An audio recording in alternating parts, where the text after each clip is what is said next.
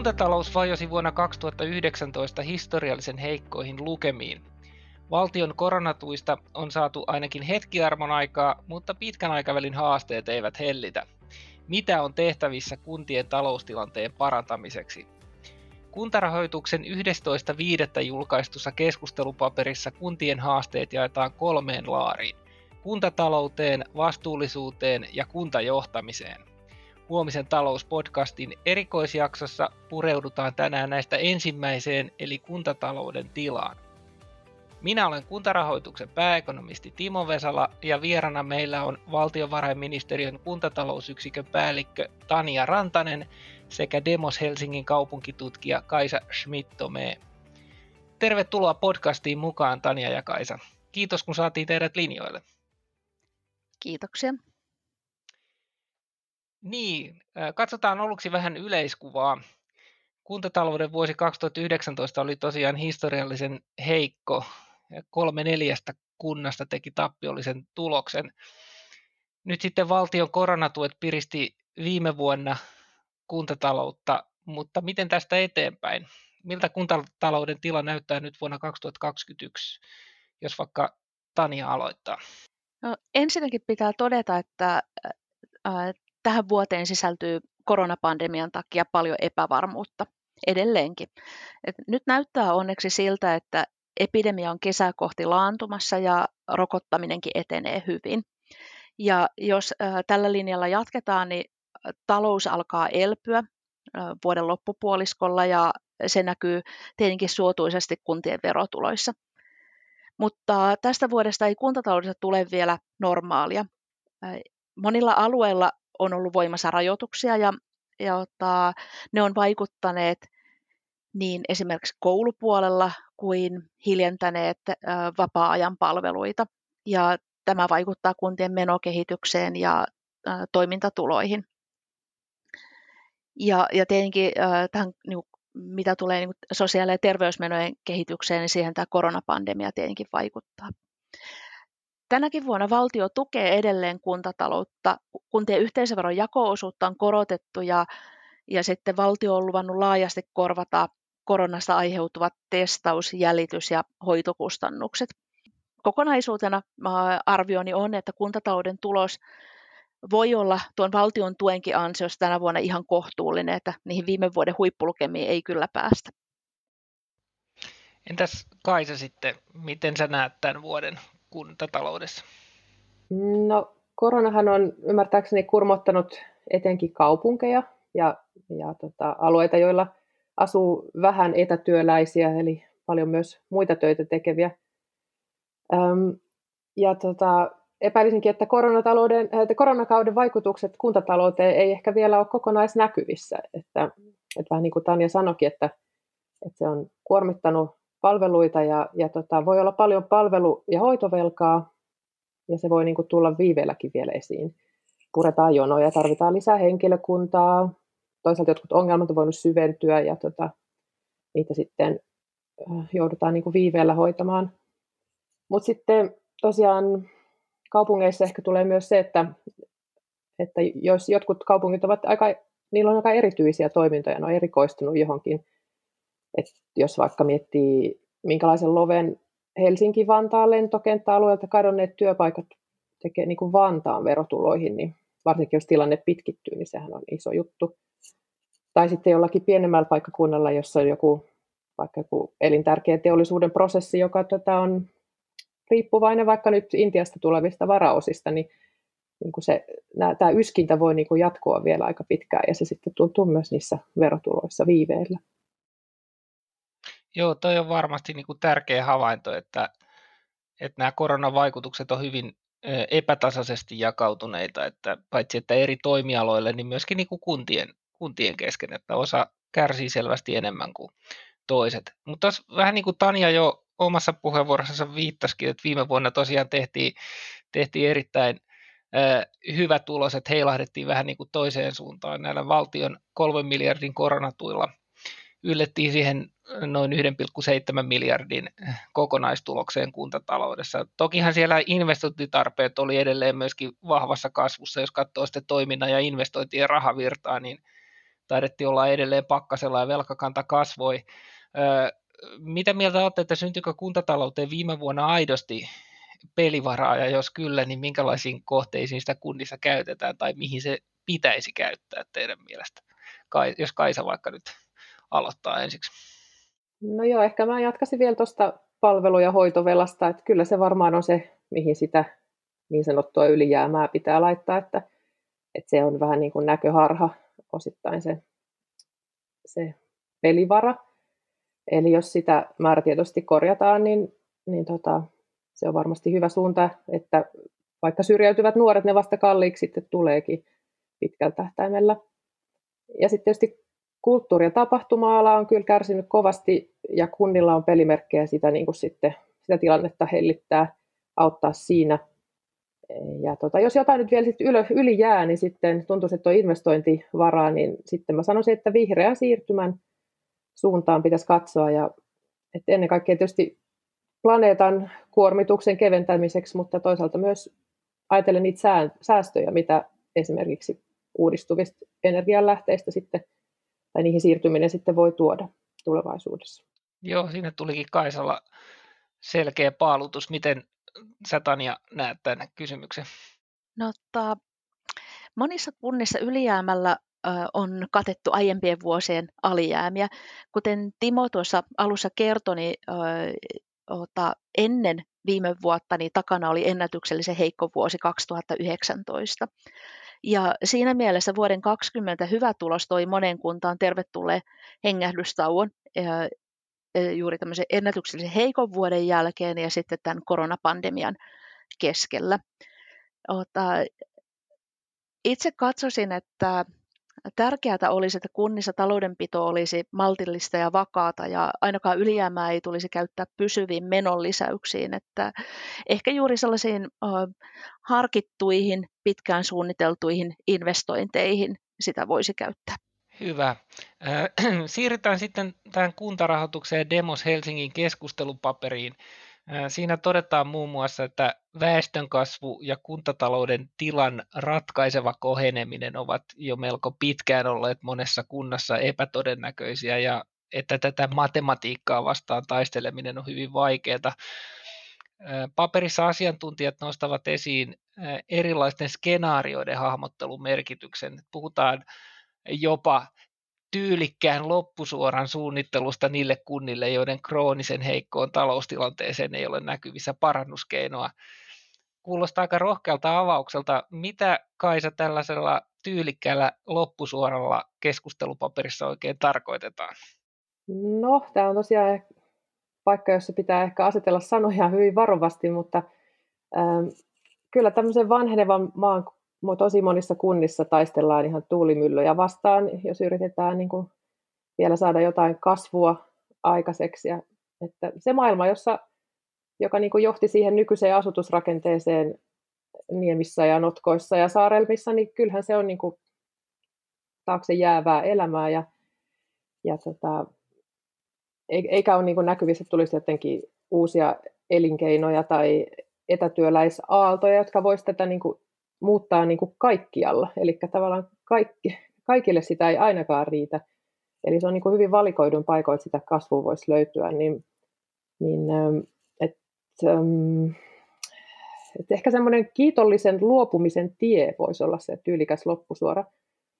Eli sen aikana jotenkin pystyttäisiin varmistamaan, että paikallisesti arvokkaaksi koetut asiat tulee vaalintaa jatkossakin, että niiden, niistä pidetään huolta – niistä resursseista, jotka voisitte ehkä tietysti vielä seuraavan sukupolven tai sitä seuraavan sukupolven kautta vielä niin kuin nosta arvoa arvaamattomaan. Että eihän se tarkoita, että, että jotain uutta joskus voisi tulla. Öö, mutta että voisiko se olla joku, joku muu kuin joku ulkopuolinen kriisiryhmä, joka, joka tulee tekemään niitä päätöksiä, että voisiko se olla joku semmoinen laadullisen kasvun tie tai pienemmäksi kasvamisen tie, jota ne kunnat miettis itse nyt, kun ne niin kuin vielä voivat. Ja, ää, voisiko niille jopa niille kuntien nykyisille velvoitteille etsiä uudenlaisia hoitajia, ehkä jotain villejäkin vaihtoehtoja, niin kuin toisaalta vaikka kylätoimijoista tai sit muusta kansalaisyhteiskunnasta tai niin poispäin. Miten sä Tanja tarkastelet tätä näköalaa, että pitkään on tosiaan katseltu vetovoima- ja väestönkasvun perään.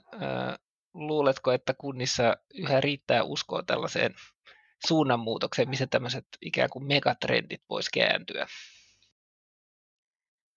Tämä, tämä on tosi hyvä kysymys ja, ja ottaa viime vuosina meillä, tai ihan viimeisen vuoden aikana meillä valtiovarainministeriössäkin on pohdittu tätä aika paljon. Tämä sopeutuminen väestön vähenemiseen on noussut julkiseen keskusteluun viime aikoina älykkään sopeutumisen nimellä, ja siitä on tekeillä nyt jonkin verran tutkimustakin. Ja kestää varmasti aikansa, että yleinen ajattelu saadaan käännettyä siihen suuntaan, että kaikki alueet eivät voi kasvaa. Että jos, jos miellettäisiin, että kyseessä ei ole kunnan vika, vaan pikemminkin ominaisuus, väestön väheneminen olisi ehkä helpompi hyväksyä. Et toisaaltahan niin kun kuntastrategian perustana tulisi olla mahdollisimman realistinen tilannekuva, koska muutoin resursseja suunnataan helposti väärin kohteisiin ja, ja tässä on aika paljon tekemistä, että, että kunnissa oikeasti katsottaisiin sitä tilannetta eikä haikailtaisi e, e, e, tai yritettäisiin esimerkiksi tällaista niin kuin, ilmaisten oma, omakotitalotonttien tai äh, jo, joillakin muilla keinoilla ta, äh, houkutella, houkutella lapsiperheitä. että se ei ole ehkä kovin kestävää politiikkaa. Et jos kunnassa esimerkiksi sitten äh, panostettaisiin niihin asioihin, jotka on siellä vahvuuksia ja ja esimerkiksi niin kuin vapaa-ajan asukkaat, kesäasukkaat on monessa kunnassa vahvuutena, jolloin sitten tärkeää on, että panostetaan esimerkiksi ympäristön tilaa, että huolehditaan, että siellä vaikka järvet, vesistöt on hyvässä kunnossa. Aivan. Nyt tietysti ehkä niin kuin teoriassa yksi tekijä, joka voisi tähän kehitykseen vaikuttaa, on kansainvälinen muuttovoitto. Toisaalta tiedetään kuitenkin, että ulkomainen muuttovoitto suuntautuu pääasiassa suurimpiin kaupunkeihin. Kaisa, minkälaisia esimerkkejä on nähty pienistä kunnista, joissa on panostettu kansainväliseen muuttovoittoon ja minkälaisia tuloksia on saatu? No, no valitettavasti ei ole ehkä vielä niin pilvin pimeä näitä hyviä esimerkkejä antaa ja, ja on niin kuin muutama semmoinen vähän kliseidenkin esimerkki, niin kuin vaikka tämä Närpiön kunta, jo, joka josta usein kyllä tosin nostetaan esiin vain ne kasvihuone, kas, niin, niin sanottu kasvihuoneilmiö ää, ja tota, vihannesten kasvattaminen ja sen, sen tota, mahdollistava ulkomaalaistaustainen työvoima, mutta että siellähän on Närpiössä myös paljon teollisia yrityksiä tai ainakin joitakin teollisia yrityksiä, joille tämä, tämä ei-suomalainen työvoima on tullut todella tarpeeseen ja, ja, ja ilman sitä Närpiön tota, taloudellinen tilanne olisi kyllä jotain aivan muuta. Ja siellä on siis jo vuosikymmeniä mietitty tätä, tätä tietä. Ja, ja mä luulisin, että nyt sitten esimerkiksi vaikka niin kuin uuden kaupungin tulevaisuus, niin sielläkin on ruvettu uudella lailla heräämään, että uuden, uuden kaupungin autotehtaiden äm, työntekijöiden elämään on niin kuin ryhdytty eläytymään. Mä en osaa sanoa, onko se nyt vielä best practice-tyyppinen juttu, mutta että kyllähän tähän herätään vähitellen erityyppisillä, ää, erityyppisissä kunnissa. Mutta ehkä niin kuin sitten hyviä esimerkkejä löytyy erityisesti järjestökentältä ja aktiivisten yksilöiden toimesta tehtynä.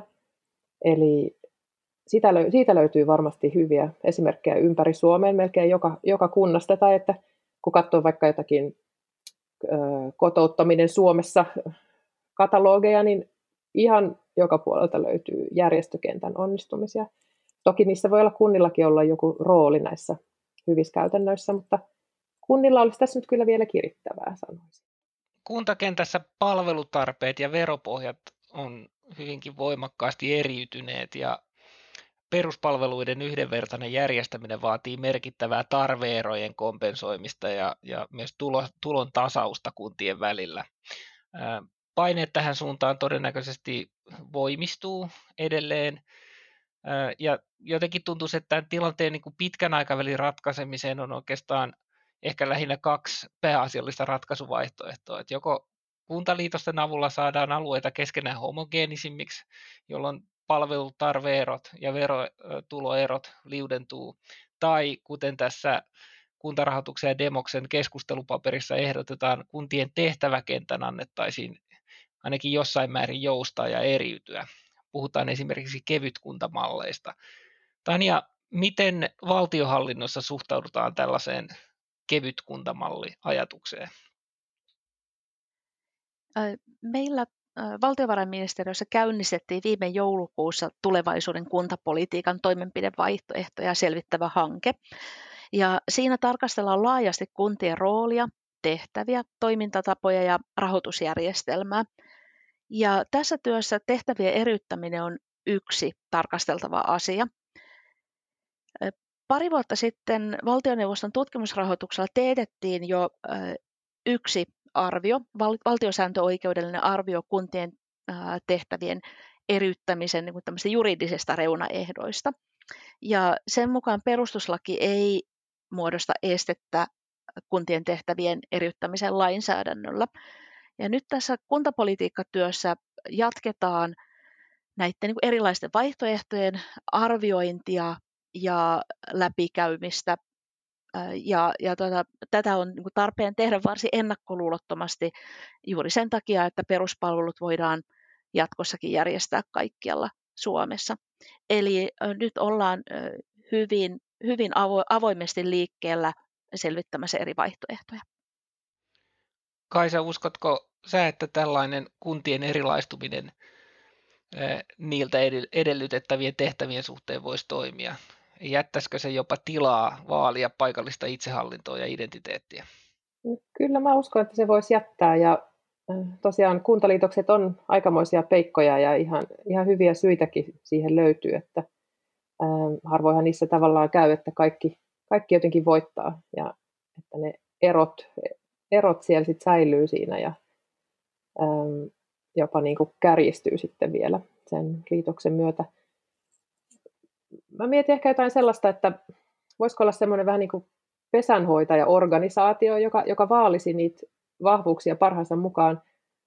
Voisiko jotakin asioita ehkä viedä johonkin säätiöön tai johonkin muuhun, joka ottaisi talteen sitä vaaliakseen sitä kunnan sitä arvokasta, mitä, mihin ei tarvita ehkä niin kuin sit sitä koko kunta häkkyrää, koko organisaatiota ää, ympärille sitä yhtenäiskuntamallin mukaista. Mitä ne voisi olla ne sellaiset organisaatiot, jotka valvosivat sitä kunnan testamentin noudattamista? Voisiko esimerkiksi nämä hyvinvointialueet tai mitä se sote nyt sit saattaa tuoda tullessaan, voisiko niillä olla myös jotain tämmöisiä ohentuvien kuntien niin kuin tukipalvelua tai, tai jotenkin ne hoitaisi toisten ää, vähän niin kuin testamenttia. Joo, mielenkiintoisen kuuloisia keskusteluavauksia. Tosiaan tässä keskustelupaperissa todetaan myös, että vaikka kuntaliitoksia on tehty paljon, näyttö niiden positiivista vaikutuksista on jäänyt aika ohueksi. Mistä tämä johtuu? Entä onko kuntaliitosten sijaan vastaavat hyödyt saavutettavissa esimerkiksi entistä laajemmalla yhteistyöllä? Miten sä Tanja näet?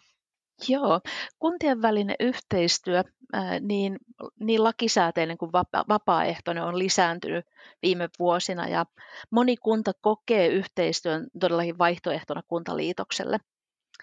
Yhtenä syynä on varmaan se, että yhteistyö turvaa liitoksia paremmin, paremmin palvelut myös siellä reuna-alueilla – kun pelätään, että kuntaliitoksen myötä palvelut, palvelut heikkenee tai menee ainakin kauemmaksi. Toisaalta yhteistyössä huonona puolena on se, että päätöksenteko valuu sitten niille yhteistyöelimille, eli se heikentää demokratiaa. Ja, ja vaikka tutkimuksissa on todettu, että kuntaliitosten positiiviset vaikutukset jääneet, jääneet ehkä odotettua pienemmiksi, niin kyllä uskaltaisi arvioida, että kuntaliitoksessa voitaisiin saada yhteistyötä enemmän taloudellisia hyötyjä, kun voidaan karsia päällekkäisiä toimintoja, mutta toisaalta liitoksiin liittyy sitten paljon vastarintaa ja pelkoja, ja mikä voi vaikeuttaa sitten siinä uudessa kunnassa sen, mm, sen päätöksentekoa. Voi olla, että kuntaliitoksiin on lähdetty erityisesti tuossa kymmenen vuotta sitten niin, ota, väärin odotuksin, eli ota, on, on odotettu, että kaikki säilyy ennallaan, että saadaan ehkä isommat verotulot ja, ja mitään ei tarvitse muuttaa. Ja tällaisessa tilanteessa, kun odotukset on väärät, niin liitoksen hyödyistä varmaan osa jää, jää saamatta. Ja, ja varsinkin, että jos siellä on useita kuntia, että kaikki keskittyy vain mm, siinä uudessa kunnassa niin kuin, toimimaan ikään kuin sen vanhan kuntarakenteen pohjalta. Niin, miten sä Kaisa ajattelet, että mistä johtuu, että nämä kuntaliitosten hyödyt on jäänyt ohueksi? Mitkä sun mielestä on tärkeimpiä selityksiä? No tosiaan se, että ainakaan niin kuin lyhyellä tähtäimellä ei ole ehkä saavutettu niitä, niitä etuja, mitä on, niin kuin, niihin on ladattu tosiaan liikaa odotuksia. Sitten tosiaan se identiteetin, oman identiteetin, paikallisen identiteetin jotenkin horjuminen, niin se, se tuntuu monista ahdistavalta ja, ja sitten ei ehkä myöskään sit nähdä niitä hyötyjä, jotka, tai voi jäädä piiloon myös ehkä jotakin hyötyjä. Öm, ulkopuolisen, ulkopuolisen silmin semmoinen yhteenliittynyt kunta voi vaikuttaa vahvemmaltakin ja voisi olla ehkä niin kuin jotenkin uskottavampi sijoituskohde ehkä jollekin, tai sijoittumiskohde ehkä jollekin yrityksillekin kuin sitten pienten tilkkutäkki, mutta että tällaisia vaikutuksia on myös varmaan aika vaikea, vaikea sitten todentaa. Joo, toi on varmaan myös hyvä huomio. Otetaan tähän loppuun vielä molempien terveiset kuntapäättäjille, että nythän kuntavaalit lähestyy ja uusia valtuutettuja valitaan. Mitä toivotte, että uudet valtuustot tekisivät toisin, että kuntatalouden kroonisia ongelmia voidaan alkaa kirja umpeen, jos Tanja vaikka aloittaa? No, mä nostan tässä esille nyt sen realistisen tilannekuvan. Eli jokaisessa kunnassa pitäisi tehdä hyvä toimintaympäristön analyysi. Hyvällä tarkoitan, että se on kattava ja semmoinen kuin, äh, myös niin kuin esimerkiksi väestöennusteen huomioon ottava. Ja äh, sen pohjalta pitäisi sitten lähteä suunnittelemaan toimintaa ja taloutta. Mutta vähintään yhtä tärkeää on avoin vuorovaikutus asukkaiden kanssa ja, ja kunnan päätöksenteossa ja toiminnassa eteenpäin katsova yhdessä tekemisen meininki, jotta sitten päätöksiä saadaan tehty, tehtyä eikä aika mene ää, esimerkiksi asioista riitelemiseen. Entäs Kaisan terveiset?